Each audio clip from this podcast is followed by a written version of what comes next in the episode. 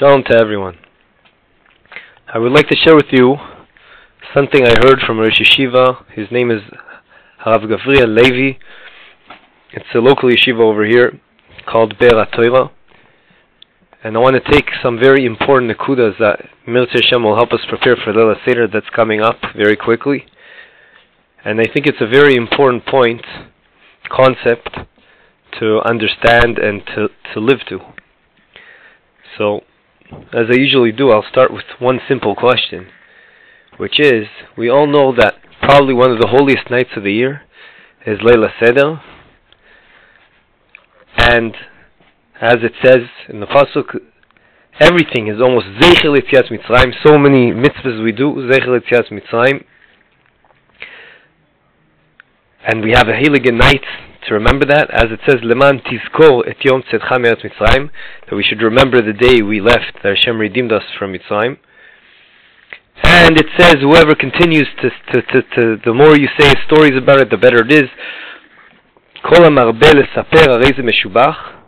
So the question is, how come the night when we re- when we received the Torah on Har Sinai, how come there wasn't such a big asik out of that? How come we don't have a night to commemorate that, that we sit around and we say what happened there?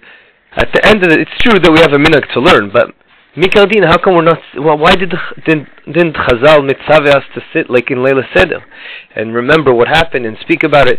Hare over there also says a pasuk, a similar pasuk, it says, Rak yishamer lecha ushmor nefshecha meod. Be very, very careful and protect your soul. Because perhaps you're going to forget what your eyes saw over there in Ma'amad Har Sinai when we received the Torah. So how come Chazal didn't see it right to also commemorate that night and speak about it, just like we do on Leil HaSeder? To answer this question, we first have to give some background information that's very important. We know that one of the most important pillars of Yiddishkeit is Emunah. Emunah in Hashem, believing in HaKadosh Baruch Hu. It's unfortunate, but in our generations, when there's so much, so many nisyonot around us, so many taivas, the evil inclination, the Yetzer Hara, always tries to, to t- take us to physical, to physical places, and we know Uh, that that the nisayon is so big because in today's day and age with technology, everything's away just by a click of a button. The Gdolei Ador tell us that the only way we really can ensure our families go in the right path is if we work hard on the pillar of emunah, of believing, and explaining that to them. We know that Chag HaPesach is really also called Chag HaEmunah. Why? This is mainly based on the Ramban. The Ramban in, at the end of Parshas Boi goes into explaining how in those times there were three different types of groups. Either they didn't believe Hashem created the world bichlal, or they believed Hashem created the world but he put it on autopilot, he doesn't really care what's happening.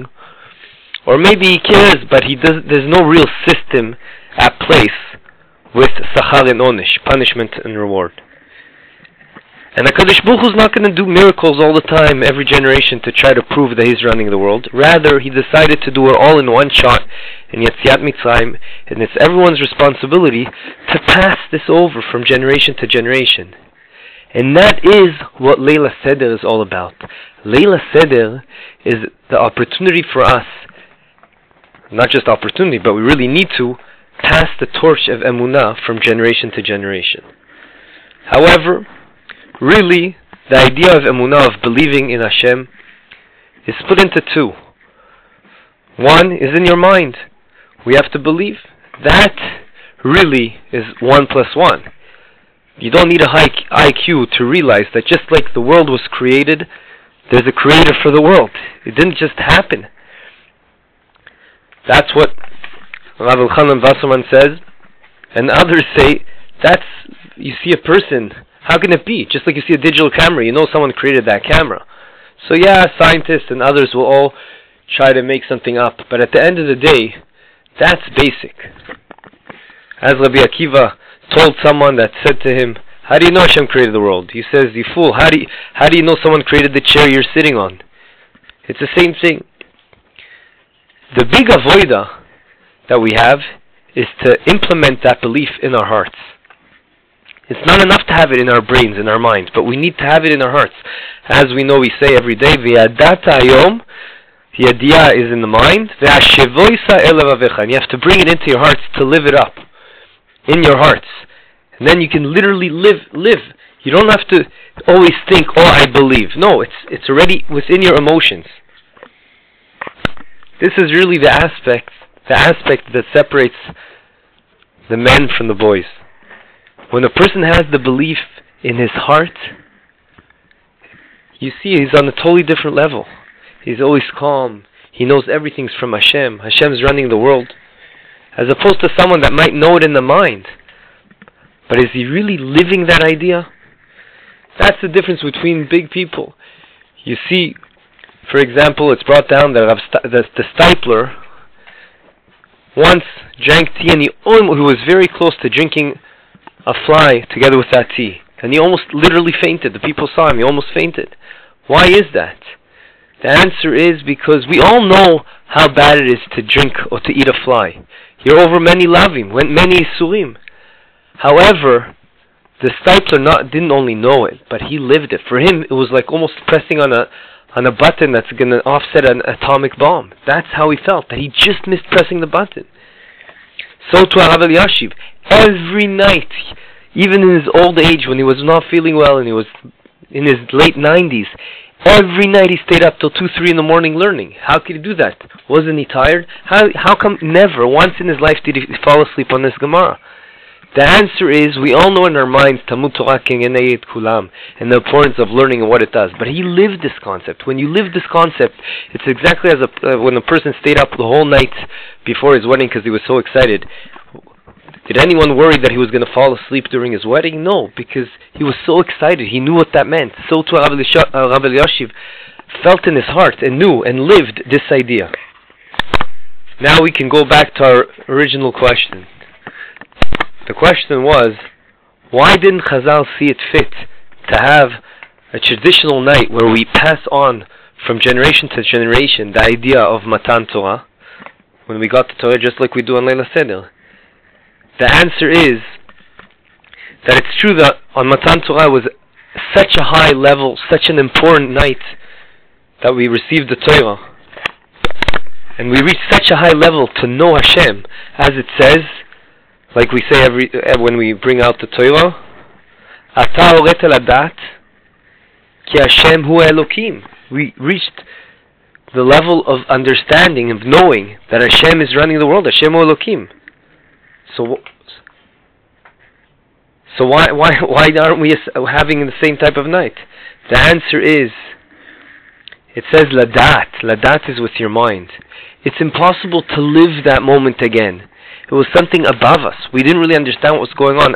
As we know, even even the people that were there, Parchanish Matam, they pretty much, their neshama left them. It was too high up. Too ex- no one can give that over to the next generation. As opposed to Yetziat Mitzrayim, that's our chance to go over all the nisim, all the miracles, the ten plagues, the Kriyas Yam Suf, everything that happened. And we can bring it over and liven it up with Koach HaTziut. When we literally describe pictures of what happened there.